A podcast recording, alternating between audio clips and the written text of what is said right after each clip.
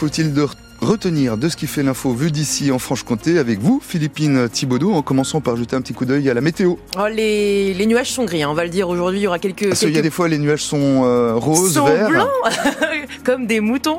C'est vrai. Bon, le coucher de soleil, des fois, ça les rend roses. C'est vrai, vous voyez, il y a plusieurs couleurs. Bon, voilà, donc des nuages plutôt gris euh, pour ma part.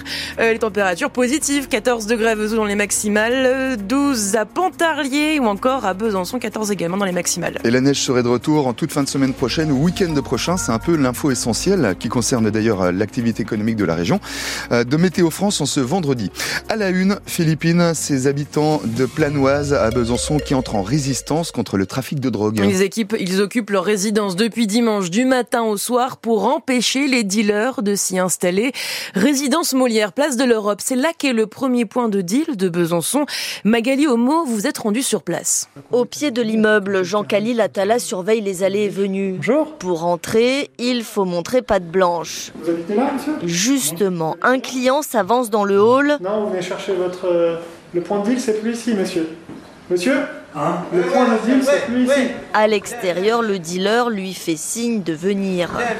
C'est plus une situation qui est tenable pour les occupants euh, de l'immeuble. Lui n'habite pas là, mais il est propriétaire d'un appartement. Quand on a visité l'appartement, il n'y avait pas de deal. Quand on l'a acheté, entre-temps, c'était mis en place. Voilà, on a une locataire euh, qui n'a pas très envie de rester. Et C'est vrai que les lieux sont de plus en plus insalubres et de plus en plus d'insécurité. Quand il n'occupe pas les lieux avec d'autres copropriétaires comme Monique, son prénom a été modifié, Ici, ils mettent la poubelle la cage d'escalier se transforme en drive-in de la et drogue. puis ils sont derrière et ils font le comptoir. Elle appelle à des solutions concrètes. Je veux dire, c'est bien la répression, mais il n'y a pas que ça. Moi, j'aimerais aussi qu'on annonce des mesures sociales pour ces jeunes-là. Je veux dire, leur donner des perspectives. Gérald Darmanin ce week-end a annoncé l'installation de 50 nouvelles caméras de surveillance et la création d'un commissariat à Planoise. Ses propriétaires attendent de voir sans vraiment y croire. Voilà ces habitants qui prennent les choses en main. Ils vont continuer d'occuper le hall de l'immeuble aujourd'hui, demain, après-demain, en tout cas, voilà pour une durée indéterminée.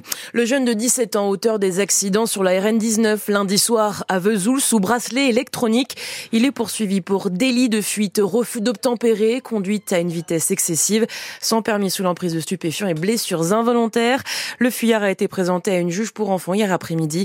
Et en attendant son jugement, il a l'obligation de rester chez lui. Rester chez soi, c'est aussi l'une des solutions, précisément, parce qu'il n'y en a pas 36. C'est soit le bus, soit le covoiturage, ou simplement, effectivement, le report du voyage. Eh oui, les francs-comtois se réorganisent pour partir en vacances ce soir.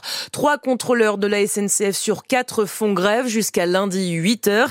Ils réclament de meilleurs salaires. Un Résultat, trois TGV sur quatre entre la Franche-Comté et Paris, trois TGV sur cinq sur la ligne Lyria entre Paris et la Suisse. Pas de perturbations sur les TER et les trajets vers le ski seront préservés.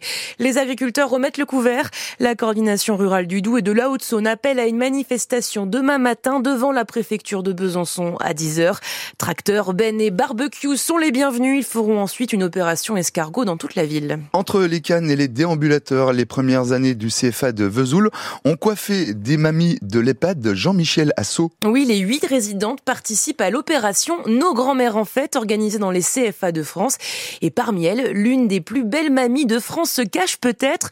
Vous avez assisté aux préparatifs, Charlotte Schumacher.